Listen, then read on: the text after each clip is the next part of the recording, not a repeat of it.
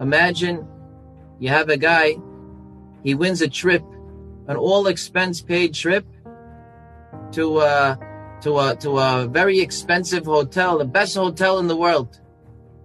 And this hotel has food all day long, as much as you could eat. He's going for four days of being pampered and spa and whatever he wants. And it has the best hechsher. He gets there to the hotel. He gets there at lunchtime at 12 o'clock. And he's so excited. He goes into the ballroom and he sees all the food. He never saw food like that in his life. Wall to wall food. And every different uh, place has a different station. There's Israeli food and Chinese food and American food and this food and that. And he goes and he sees his favorite steaks and he starts piling them on the plate. And he's eating and he's eating and he's eating. And he's so full he can't move. He gets up and he sees out of the corner of his eye, says, Oh, I didn't even see the Chinese food. How could I not take the Chinese food? He goes for the Chinese food. He starts filling up sesame chicken and this, this. And he says, I have to eat it. And he eats it. When he can't eat another morsel, he eats a whole nother plate. He's ready to go. He sees another station. There's the sushi. How could I miss the sushi station? Look at all these rolls. And he starts taking more.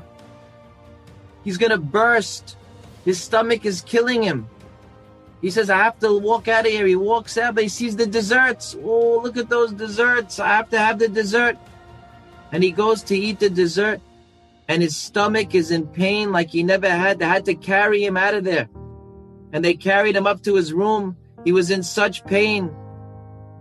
He finally fell asleep in pain.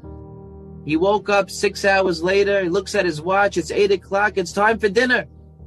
He goes back down. He does the same thing. And every time he thinks he's enjoying, he ends up in pain and sorrow. A person who just looks to have pleasure. I want to do the pleasure the way I want, and I know, and I know. Most of the time, what seems to be the greatest enjoyment turns out to be not so great after all. The feeling afterwards is not so good. You feel ich. If someone would follow the recipe of the Torah of how to how to have pleasure, Hashem who created us, He taught us what's going to give us the ultimate pleasure.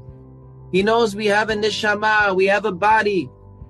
When someone follows Torah, mitzvah, they do it the right way, they enjoy the Shabbat, they're able to eat and enjoy. Someone does a mitzvah, they feel so good afterwards. The pleasure is incom- in- incomparable to the pleasure people get from just indulging and indulging and indulging.